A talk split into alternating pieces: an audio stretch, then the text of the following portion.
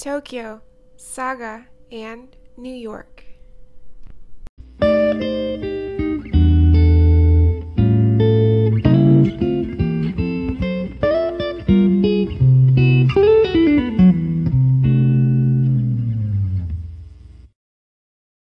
おはようございおます。はようございます。東京今、朝の11時なんですけど、佐賀は？一緒？え ?11 時？下下ないですよね。?11 時です。11時です。遅れてすいません。あ、いやいや、こちらも。いえいえ、全然全然。今日めっちゃ。こっち。あ、そうなんだ。うん。えーいいなぁで、東京もあったかいって見たけどね。あ、本当に？東京今、あの外出たけど、曇ってて、まあ冷たいですけどね、風は。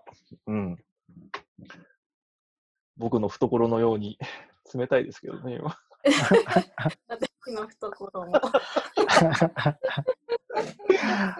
あれ、今ニューヨーク何時なの？9時あ、9時、夜の9時夜の。あ、うんそうそうか。10時間、10時間違うのかな？いや、13時間、ん ?14 時間じゃないの？そっか。違うか。そうだね。21、いや11か。そっちは14時間先だよね。10時間先なのか。そうだよね。そうそう。10 14時間。14時間か。うん。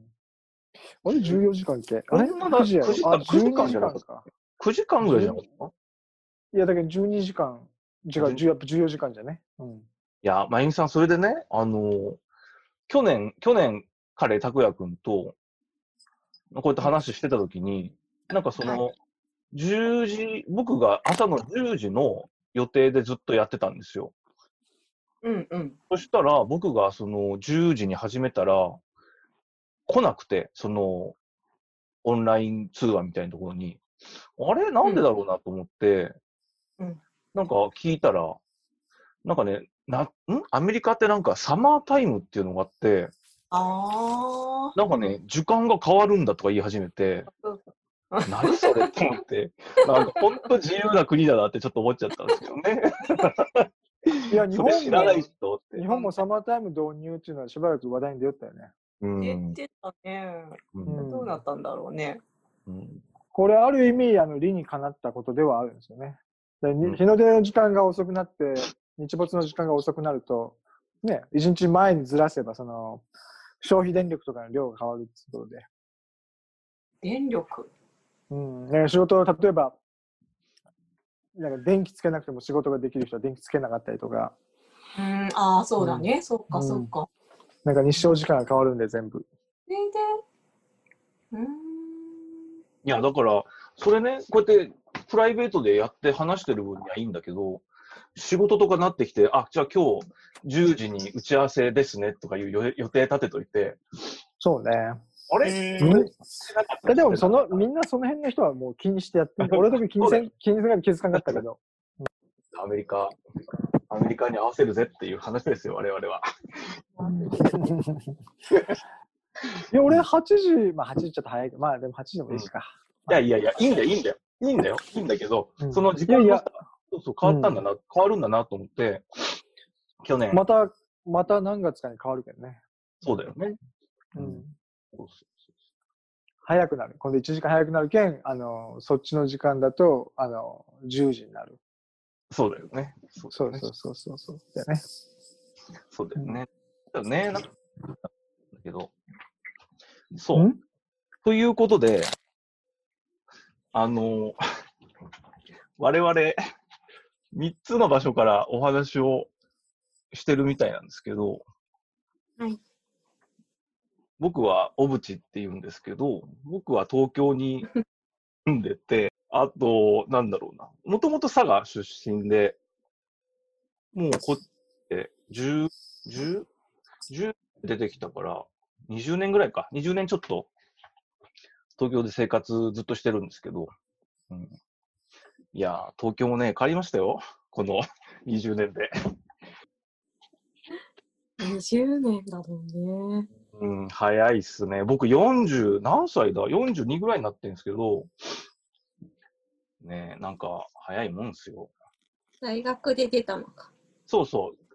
なんか高校卒業して1年佐賀で浪人して、うん。それまで勉強というものをしたことがなかったんですけど、うんまあ、1年間頑張ってやって、で、結局美術の大学に。なんで美大なんだって話だったけど。の方に進んで。で、今、カメラマンやってるんですけど、フリーで。うん。まあ、なんとか、なんとかね、なんとか生計立てて やってますけど、いや、この去年からのコロナの影響で、なかなか大変ですけどね。まあでも、楽しくやってます、東京で。うん。俺はね、あいや、僕の名前はっていう感じよね。そうだね。名前は、まあなんか、まあ、拓也って言ったら分かりやすいんだよね。拓也ってしますけど。でアメリカは、今年は13年目かな。ああ。うん。気がつけば13年目ってことで。まあね、佐賀でね、同じように、3人とも支援館高校で、1年ずつ違ってね、今こうやってなんか、インターネットで話してますっていうのが面白いですよね。不思議な感じでね。そうそう。まあなんか、まあニューヨークに来た話は、そのうちなんかの機会にね、多分ポロポロと出てくるんじゃないですか。そのそういう感じで多分、なんかまあ、そんななんかこうね、例えばほら、大リーグの野球選手になりたいっつってね、やったわけじゃないんで、その、なんとなくでこう人生が来たって感じなんでね、まあその話はそのうち出てくると思うんで、そういう感じですね。いや、僕そう、小渕さんの一個下なんで、あの僕41歳に、41歳ですよね。うん、79年生まれ、ジェネレーション X? 多分。なるほどね。そういう感じですね。と私は北島真由美と言います。今、佐賀に住んでいて、唯一この中で佐賀に残っているというか、出戻りというか、しばらく福岡と東京に住んでて、もう佐賀に帰って12年くらいかな。で、佐賀のえっと、ギャラリーを夫と一緒に運営していて、今はコロナでちょっとお休みしてますが、展示はお休みで、まあ、ちょっと物販のショップを開けてるっていう感じです。なん特別に話すことはないかな。い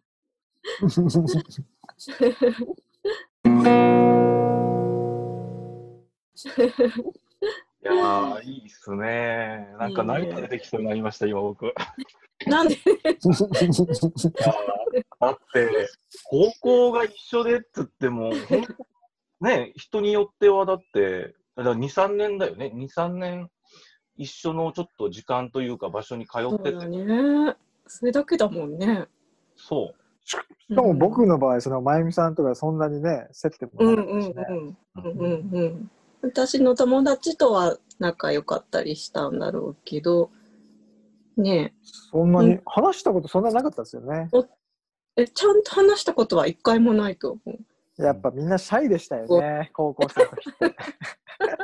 ほんと僕もシャイだったんで、もうなんかもう人と話すのがちょっとある意味ちょっと怖かったと思う。うん全然、うん、なんか話さない印象があるけど。えでもみんなシャイだったでしょ？え、そうじゃないですか？いや、多分そうだと思う。みんななんか自意識か、やっぱり若い時で自意識過剰じゃないですか。なんでこう、なんかそれでシャイっていうかね、うん、傷つきやすくて。まあ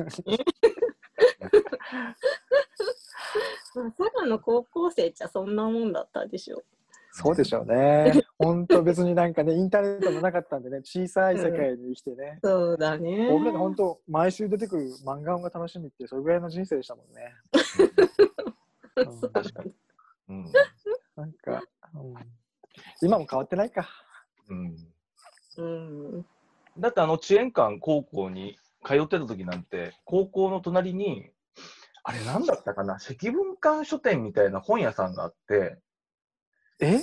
あじゃないかな？なんか本屋さんあったでしょ？ツタヤだったかな？遅延館あってたよね。かな、うん。うん。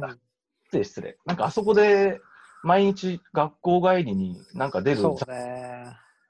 なんかそこで情報をほぼ得てたような気がする。うおん。俺もあそこのレンタル CD 屋さんで結構いい音楽見つけたよね。そう何だよね。あとは佐賀市立図書館がもう ただですごいジャズのいい CD がいっぱいあってね。ああ、うん。今は図書館も新しくなってね、その、へーあそうなんですか。さっき言ってた本屋さんはもうないよね。あ、もうないんですか。うん。なんやへーお菓子はなんだろう。うん、図書館はすっごい綺麗になってるよ。へへーうん、で、広場とかができて、時々マルシェとかやったりしてる。ははマルシェって何ですか？マルシェって、うんと地元とか近県のこう飲食のお店とか、あ、出店？集まって、うん、マーケットをやってる。あ、いいですね。うん。うーん。なそこに入ってるカフェが主催してやったり。へえ。うん。僕、そこの広場に、あ建物、ただその図書館の建物の前で浪人してるときに、うん、あの、まあ、勉強以外何もやってなかったんですけど、うん、なんかあの、スケボーを一回借りてやってたら、うん、そのガラス割っちゃって、あですっごい怒られて、あの、シューってなんか転がっていっちゃって、スケボーの板が。うん。それでパリーンって割れちゃって、結構大きいガラスが。で、すごい怒られて、あの、おばあちゃんに建て替えてもらって弁償した覚えがですけどね。ー。わあ。怖いね。いや、いやうちの俺が悪お母さん、うちのお母さんがね、その時に、まあ、小渕さんにも話したんですけど、あのー、佐賀市立図書館に本を借りた時に、なんか変なおじさんが、あのーそれどんどん広場かなんかいうとこですよね。懐かしいな。あそこのなんかその石のベンチかなんかに座ってタバコ吸ってるおじさんがいて、平日の昼間っから。それでなんかプカータバコしてて、なんか、うわ、この人大丈夫かなって見たら、小渕さんだったっていう話があるんですね。いや、ほんとね、あの、うん浪人の時あそこで勉強してて、本当ね、それぐらいしかなかったからね。インターネットなかったごめん、ちょっと退席。はい、ははい。いい。や、ほんとね、あの当時、そうね、インターネットなんてなかったし、あの図書館で本当得た情報っていうのも、例えば CD だったら、音楽だったら AFX ツインとか、そうね。あそこで知ってちゃったし、視聴した。うん。当時のその、なんか文化を得るところ、文化発う信ん。で、な多分高校生の時にあそこできたと思うんだけど、いや、できてよかったよね。なんかああいうのがやっぱ大事だったよね、当時は。うん。かなりね。やっぱあのなんか、いわゆるインターネットと違って、うん。なんかこう、自分がその、まあ本っていうのはさ、本も CD も映画も、あビデオもあったやん。うん、そうまあ、だね要はさ情報、情報なわけやん。うん。その情報がこう形になってそこにあって物体として。うんで、自分はそこに行って、その情報にね、触れれるっていうのがさ、うん。面白くてさ、そのランダムな情報が常にこう、自分の視界に入ってくるわけやん。まとめて。うん。インターネットでそういう展開をしの仕方せんけんさ。あとは、その、やっぱ、まあなんか、そうね、あそこで見た、まあ、画集とか結構見たけどね、あそこでね。そうだね。あそこ？写真集とかね、うん、結構いろいろあったよね。あったよね。うん、俺でもあそこでね、本、あのね、確かアンドリュー・ワイエスかなんか、うん皆さんご存知ですか？アンドリュー・ワイエス、絵描き？の本のね、こんな厚いのがあったんですよね。で、それ借りて、なくしちゃったって言って。ああ、なるほど。で、弁償させられるかなと思って、コワゴワ言ったらなんか、いや、もう次から気をつけな、みたいな話。僕大学生だったんですよね。その時福岡の大学行ってて、で、佐賀に帰ってきて、借りて、で、向こうに持って行って、で、返し忘れて。でも今思えばどっか、誰か人に確か貸しちゃってそのままにしてたんですよ ね。うん。そうだね。そうそうそうそう。まあそういうこともあったってことで。そうだよね。うん。そうだよね。なかなかね、本当俺はちょっと、あそこにはなかなかその窓ガラスを割ってから、なかなかちょっと 足がそっちの方に行かなくなっちゃったけど、うん。でも多分俺の青春の時間の結構大きい、なんか大きいよね。あるかな。あそれでいくと、もう一つの玉屋。うんああ。玉屋にね、あの、テレビ売り場コーナーがあって、テレビ？そう、あの、テレビ売り場、なんだったかな？あそこ、何のこ、多分なんかオーディオコーナーだったのかな？なんか、な上の方にあって、で、そこに土日、休みの日に学校が、高校、学校休みの時に、そこまで行って、スペースシャワー TV とかを見に行ってた。ずーっと立って見てた。何時間も。へえ。あの、うちそれなかったから、そうう。んこれが結構、うん、懐かしい思い出かな。うーん。いや、本当なんか情報に飢えてたというか、欲してたんだろうけどね、どうにかしてっていうところだったのかな。だから逆に、当時インターネットが今みたいに携帯、スマホとかで見れるような感じだったら、それだったらどうなんだろうな。ここまで欲するのかなちょっとわかんないけどね。違いそうな気がするよね。うん。ただなんか僕の経験からするとこう、ああいう風なこう情報の得方を通して、まあ、僕たちの場合そのね例えば福岡の、ね、レコード屋さん行ってレコード探したりとかさ、そうだね。ね、なんかわざわざバスに乗ってね1000円やったっけあれ。行ってたね。1000円かなんかバスで週末行ってさ。なんかねそういうことやったりとか古着屋さん行ったりとか。でもうん。行きゃ行ったで金がないから何も買えないのに、買えないよ。まあ、でもそうやってまあそうやってちょっとね、なんかあの、遠くの世界のあれをなんかこう、うんちょっと体験しに行くみたいなことが佐賀の住んでる人のまあ喜びだったじゃないですか、あの時って。で、まあなんかね、ああいうちょっとした雑誌があったり、フリーペーパーとかあったりなんかね、で、そこになって図書館があったり、ツタヤがあったりとかっていう中で、なんかあの、松岡聖吾っていう人がいるじゃないですか。あの、あの人が言うようにこう、結局なんかこう、センスのいい人とか、センスのいいなんかあれっていうのは、結局その、情報の編集力があるかどうかってことよね。でいろんな情報を手に入れたときにそれをどう編集してなんか自分のものにするかってことじゃないですか。で表現したりとか。でそれがセンスのいい人と悪い人いるじゃないですか。なんかどんなに同じ情報を取ったとしても。なんかでもああいうこうランダムなすごい情報を自分からこう意図的に探しに行って探なん。か手に入れないといけなかったっていうその状況がなんかなんかある種のこうなんか編集の練習になったっていうかねなんかそういう感じは僕するんですよね。なんか編集力自分の中で。それがインターネットとどう違うのかは僕もちょっと分かんないんですけど、うん、うん、そうだね。ただ。すごく行動行動しなきゃいけなかったじゃないですかあの時って。なんか自分から探しに行くとかなんか、うん、そのインターネットカチッとして勝手に出てくるね。結局インターネットでやってることはアルゴリズムが自分たちのね僕たちのことを考え先回りしてで一応こうパターンを作ってこういう人はこういう人が好きだろうってことで出してくるわけじゃないですか。Google だってなんだって。でそういうのがなかったじゃないですか私たちの場合って。なんかすっごいランダムな例えば間違えて変なアルバム買っちゃったりしてこれ全然良くなかったとかあるじゃないですか。そうだね。うん。うん。なんかね、ああいうことがね、うん。なんか自分のためになったっつうかね。だから当時、早送りなんてできなかったから、そのスペーシャー TV とかも、なんか見てるのって、次いい曲がかかった後に、あれ？こういうのがかかっちゃうっていうのを次まで待たなきゃいけないから、う ね。の。感じ、だからそだからこそ、例えば、なんだろう、あの、例えばなんだ、我々の時なんてクラブミュージックが盛んな時に DJ の人とかが、こう、自分がすごい好きな曲ばかりかける人にやっぱ追っかけになっちゃうっていうか、うん。そういうのはあった気がするね。なんか、うん、近い人を探すというか、自分が好きなのと。うん、そうね。うんそれがだんだん周辺的に広がっていくみたいなね。で、あの人がこれ好きだったら、じゃあこれもみたいなね。そうそうそうそうそう。うん。でもそれは、はでも、あの今、Google でもやってるじゃんね。大体、まあ、Google とか YouTube でも何でもやるじゃん、そうやって。うんこれが好きな人は、じゃあこれも好きだろうとで、サジェッションでこう出てくるじゃないですか。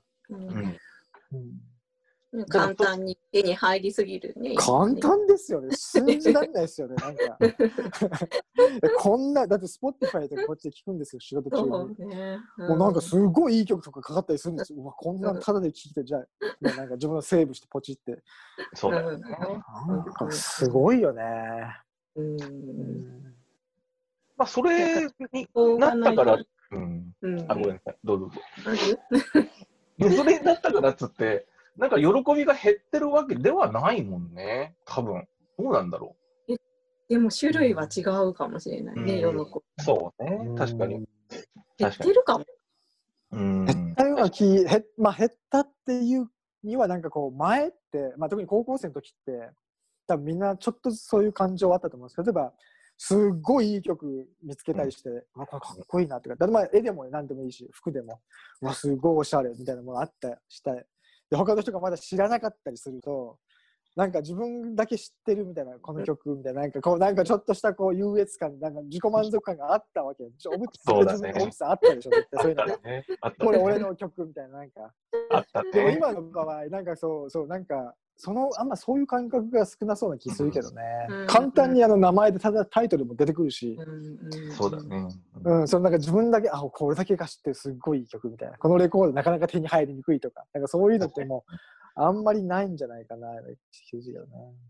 やっぱそのうん手触りとか、その足自分で歩いたと感じもそうだし、なんか匂いとか、なんかそういうのはちょっと前の方が、ちょっと強く残残思い出としてあるかもしれないね。残りうん音楽と、曲と結びついてるというか、ね。うん今の人に逆に聞いてみたいよね。どういう感じなんやろうね。確かに確かに。うん。うんでも知らないから言えないんじゃない？そう、それをだから、比べようがね、本人もわからないしね。う。うんんうんうんそれを僕たちが、ジェネレーション X が想像で楽しむしかないですよね。そうだね。うん。もう3世代ぐらい俺たち古いんでね、今ね。Z 世代だからね。ねまあしかそうない。まあしかない。うん。いやー、だね。うんなんかそうだね。青いね、当時のことを思い返すと、なんか、うんキュンキュンしちゃう。でもあの頃からそんなに変わってないような気するよね、なんか。うん、まあ変わったけど、うんまあ所詮俺たちはね、なんかあそこの水を飲んで育ったっていうかなんかね、うんそんなにわ俺、佐賀そんなに嫌いじゃなかったんですよね、本当に。ん？嫌いじゃなかったって、今嫌いなのか？な嫌いじゃな、いや、いや、全然今もそんなに嫌いじゃないよ、ね。あなるほうんうんいやだからその嫌いで出たってことじゃないと思う。ああ、そうだよね。うんうん私嫌いだったけどね。ほそれ、逆に何が嫌いだったんですか？うん、でもほそう情報が少ないとかそういうことじゃあない。あ、へえ。うん、いなもうなんか田舎が嫌みたいなことだったんじゃないの？はあ。が一回出て戻ったらそこがうん一番いいところになったから、あもう本当にもう知らなかったっていうことだったかな？年齢か。あー、そうですね。うん。もともと佐賀のどちらなんですか？だからあの兵庫町。あ、じゃあもう、その辺なんだ。今はうん病いい病院とかスタヤとかできてるけど、うん前は田んぼばっかりだった。兵庫ってあの、あれ、兵庫ってあの、夢タウンとかあるとこですか？あの辺兵庫？兵庫だね。うんあ、遅延館もだから兵庫なの。兵庫でしょ？うん。へえ。おじゃあ中学校は？ど、どに中学校なんですか上東中学校。あ、上東中なんですか。うん。ああ、なるるほどね。あーほどね。僕、上北なんですよね。東そっち東で僕北なんで。あ、小渕くんも城北？いや、僕ね、あ彼のなんか、そう、すかしたなんかあの、付属中学校で。あ、付属そっか。付属小学校、付属中学校だったんです。あ、へえ。検して行ったんですけど、勉強してたんだ。でもちょっと、けど、なんか、あのー幼稚園の時に、なんか近所にすごく好きなお姉さんがいて、うん。好きだったんですけど、なんかその人が、その方が付属小学校で通ってて、なんかあのお姉さんと一緒のところに行きたいなってずっと一緒に言ってるんですけど、そで人生がね、よ良くなったのか悪くなったのかわかんないですけど、うん、感じなんですけどね。そうね、普通の小学校に行くの公立とは違うよね、やっぱね。うんうん、なんか周りがやっぱちょっと違ったかもっすね。なんかうんちょっとその、なんだろうな、簡単に言うと、なんか、お堅い仕事だったり、なんかお医者さんだったり、なんかそういうところのお子さんたちが多いから、もうなんか、未来は何になりたいみたいな人がうん結構多かったかも。その中で僕、公務員の息子だから、地方公務員の。なんか特にそういうこと全く考えないで入っちゃったもんだからうん、ちょっと屈折しちゃいましたけどね。うん。うんそうそう。だからちょっと変な、変な方向に今ね、カメラマンやってるのかなと思うけど、ねいや、でも子供は屈折すると思うよね。いやーど、どんなとこである。まあまあ、そうだね。そうだまあ確かに。いや、それぐらいやっぱね、青春っていうのは厳しかったよね。そうだね。生きるのが辛かったよね、青春っていうのは。なんか本当にこうさ、私がナイーブな分だけ、うん痛すべての痛みがこう生々しいじゃないですか。うん結構辛かったよね、青思春期っていうのは。まあうん、多感な分だけ。うんうんそうだからそういう意味で言うと、あの、なんか、付属からだと結構、佐賀西高校に行く人たちが多かったんだけど、まあ、これ、そのなんか、支援館ってとこに、まあ、なんなんか、なんでかしら、そっち受けちゃって、あの、うんなんかブレザー着て通ってたけど、あのーなんか結構進学校だったと思うんだよね。なんかできたばっかで、当時10年ぐらいだったの。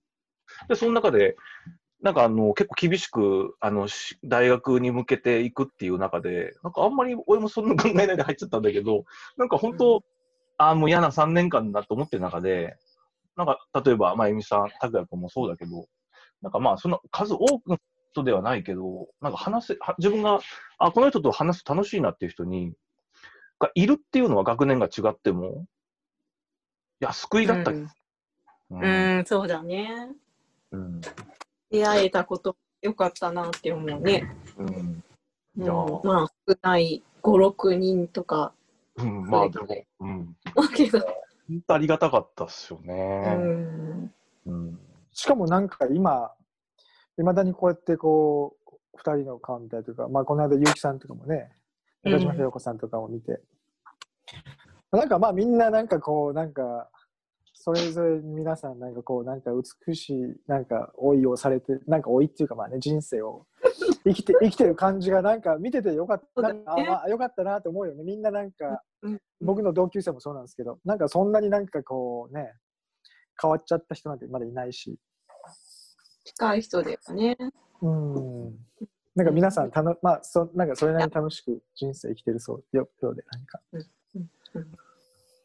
人生ね。我々人生なんて言うようになっちゃったんだよね。でもね、人生って言葉、ほら、あの、電気グルーブ、一緒の卓球のあの、前のね、あの、人生って言われたよ。うん、そうそうそうそう。うん、それぐらいなんかね、あの、笑っちゃっていい言葉だと思うよ、人生。まあね、なるほどね。うんうん、そんな真剣になんかね、人生、うんみたいな。そんなね。確かにね。確かに。本当、そうだね。なんかでも、なんか、なんだろう、そう40代になって、特に思うけど、まだ別になんか死ぬわけじゃないけど、なんか死ぬとか、なんかそういうものがちょっと身近にはなってきたのかな、前よりは。10代、20代の時と比べると感じるのかな、多分。かなり近いよね。うん亡くなる人いるでしょ、友達でも。いますよ、本当に。うこん。こら辺があるこの時にもうすごくやるせない気分に、自分もあるかもしれないけどね。うんはいそうですそうですね。うんまあまあ、仕方ないですけどね。うんだから何やるかですよね。だからその中で今、なんかこの3人でちょっとせっかく時間があってお話しするのを、なんか記録するのは、なんだろう、誰かのためになるかどうかは知らないけど、なんか僕のためにはなるのかなって、ちょっと思っ 思ったりしてますけどね。うん俺もだって前できんかったけどね、こういうことって。これを話してさ、3人でそれ録音してさ、それ撮っとくとかさ。うんそうだね。うんやっていいんじゃないの？こういうことは。うんとで、またなんかさ、20年後ぐらいにさ、これまた見つけて、ちょっとこれ覚えてるみたいな話になってね。それまたそう青いなって思うんだよね。もう全然。んだろうね。もうその時にはだってこの別にこういうパソコンのモニター越しに話すとか多分そういう感じじゃないでしょ。もう多分もう本当なんかこう、なんか半分どこでも見ドアみたいなのがあって、なんかこうホログラムで自分がそこに行っちゃうみたいな、なんかさ、なんかね。確かにね。うんそうだよね。また変わるんだろうな、確かにここ20年ぐらいで。いや、かなり、このテクノロジーのね、進歩のスパンっていうのは短くなるよけ、20年っつったらもう、いやー、みたいなね。う、うんん確かにね。まあ、とりあえずそこでまた話せるように、なんかちょっと運動して、うん、あの、声が出るようにしとかなきゃいけないのかもうなんか、奥さん、もう60歳ぐらいのノリで話してるんじゃないですか。ちょっと運動してとかっつって。まだまだでしょ。まあまあね。まあね。うん、生きてて、生きててね。まあ、その一言は嬉しいですね。うんまあ、そうですね。まあまあ、何があるかわからないけど、とりあえず、なんかその、ね、その方、確かにそういうのがなんか先にあると、なんかちょっと考え、かなんだろう、いい方、うん楽しくというか、なんか、ね、進む方向ができ、道があるっていうふうに思うだけでも楽なのかもしれないね。うんうん確かに。うん確かに確かに。それはあるかもしれないですね。だだったからそう、だからそういう意味で言うと、あの、東京オリンピック、ちょっと今どうなるかわかんないっていう、なんかあれが、オリンピック開催っていうのが決まったときに、なんか、近い将来がすごい具体的に見えたんですけどね。なんか、それすらも、ちょっとわからない世の中になってきてるっていうのは、ちょっと思ったけどね。まあでも、うんまあ自分の人生、生きるってことにか、ね、命に関してはちょっとまた話が違うんだろうけど。うん。まあ、でもその考えは確かにでも、まあ、自分の人生にも当てはまるんじゃないの？うん。こう例えば自分の目標がすでになんか明確にあってさ、それに向かってこう今年1年はこうやっていこう、来年はじゃあこうやっていこう計画立てて生きていってる人はさ、うん当然なんかこうね、4年先のなんかとかがあったらさ、それがもう具体化するわけやけんさ。そうそれはオリンピックと同じで、でも人生もなんかそういう感じで。まあうんなんかね、うん。ただなんかこう、できればこう、年を取るにつれて、こう幅を持たせたいよね、自分の選択に。うんやっぱこう、もう俺たちぐらいのなんか人生を生きるとこう、大体物事は思った通りにいかないっていうのは分かるじゃないですか、大体。うんで、それがどれぐらいうまくいかないかっていうパターンも、まあ、あ、こういうこともな、なんだ、なんていうか、大体なんか想像つけないですか。うんまあ、そういう前提で、なんか、まあ、なんか仕事にしろ、まあ、なんか人生のチョイスにしろ、なんかちょっと幅を持たせるた方が、あんまりしんどくないんじゃないかなと思うよね。これだけそねそこを一個のゴールに向けてこうガツってやるのさ、若い時はいいけどさ、そうだね。やっぱ年を取るにつれてこう、やっぱりいろんなこう展開できるぐらいにゆとりがないと、ちょっとしんどくなるんでね。なんかその辺はなんか、うん、年の知恵じゃないけど、ちょっと、ちょっとのんびりやろうよみたいな感じで。まあ、なんか、うんだって今、俺、社会人になったぐらいの、俺の、なんか近、40ぐらいのもう将来、未来って、なんかもう大スターだったからね。なんか、そうね。だからそれが今、なんか、人はなんか、なんとかでとか、なんか言ってる自分が今、今思う。そその時を考えもつかなかったなと思うし、うん。うんだろうなっていうところもあるし。いや、でも、小渕さんはね、ある意味大スターになってんだと思うよ。あ自分の中で？いや、いや、例えばさ、俺たちがさ、高校生の時によ。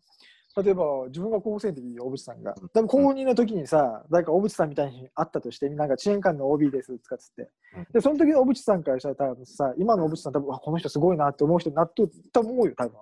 うんあ、もう、なんか自分でカメラマンで仕事、なんかや、たまび出て自分で仕事やって、もう、ね、ずっと何十年も、なんかで、あの、あの仕事もやって、この広告も撮って、あの人がこれ撮ったんだ、あ、この人すげえって、なんか多分、そういう存在だと思うよ、実は。うんなるほどね。うんそう言われると、ちょっと、なんか嬉しい、嬉しいというか、確かにその客観的に自分のことそう言なかったけど、そうだと思うよ。だって俺たちから想像してさ、あの小さい世界にさっき話して小さい生きてた佐賀の知恵館高校の生徒からするとさ、今、うん小渕さんがやってることとかさ、今まで小渕さんがやってきたこの仕事のこととかさ、なんかそういう生き方のこととかって、いや、すごいな、この人って思うと思うよ。うん、確かにね。確かに。うんそっか、なんか今救われたぞ、俺。ちょっと。あこれやってよかったな、確かに話すの。そうだな。みんなそうかもね、それで言うと、例えば、拓也君の場合だとさ、なんか、ニューヨークいるっていうだけでもすごいことだろうしさ、まあなんか響きがね。うん、いや、響きというか、そそこでさ、生活してるっていうのはさ、そ当時の我々からすると、もう多分想像もつかないことですよ。想像もつかないよね。ううん。ん。うん。そうそだし、まゆみさんの場合だって、なんだろう、東京、福岡出て、佐賀今戻って、なんかギャラリーやってるって言ってさ、う。そうそで俺らが高校の時に、例えば近所のギャラリーだったりとかさ、う。お店とかそうそうでそ話す大人の人っていうのは、どんだけの存在だったんだとそうそう。思うよね。だだけど。そうそう。なんかあったじゃん、さっきの喫茶店とかさ、ちょっとおお洋服屋さんとかさ。あで、そういうとこ行くとさ、なんかそこのオーナーさんとかいたりしてさ、うんなんかすごい人なんだろうなって思ってたじゃん。ううんんで、今、まゆみさんがね、なんかギャラリーに上がってて、あ、この人なんか美術の世界のことすごい知ってんだろうなと思って、なんかこうなんか俺からすると、こうなんか話しかけるのも緊張するぐらいの。そうだよね多分そうだと思うよね。あ、この人すげえなと思って。そうそう。でも来ないよ、高校生とか。マジで？違うんだって思う。高校生何やなってんですかね、でもね。うんうんなんか歌いながらその辺自転車で走ってる。そう、別にあの、北北高の美術館の子とか別にそんな前じゃないですか？北北高の美術科の子とか来たことないね。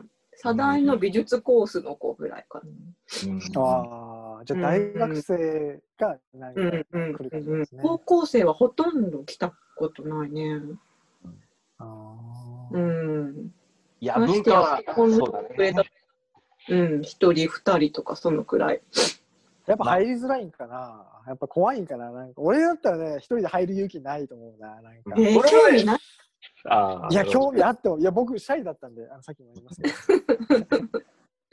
でも入ってみるでしょ。入るだけ入ってみる。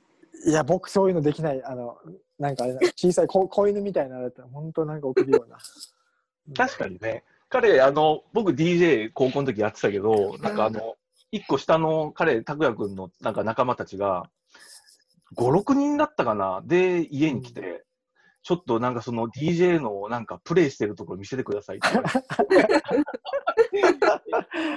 くればいいのにって思いながら、俺怖かったけどね、その時で。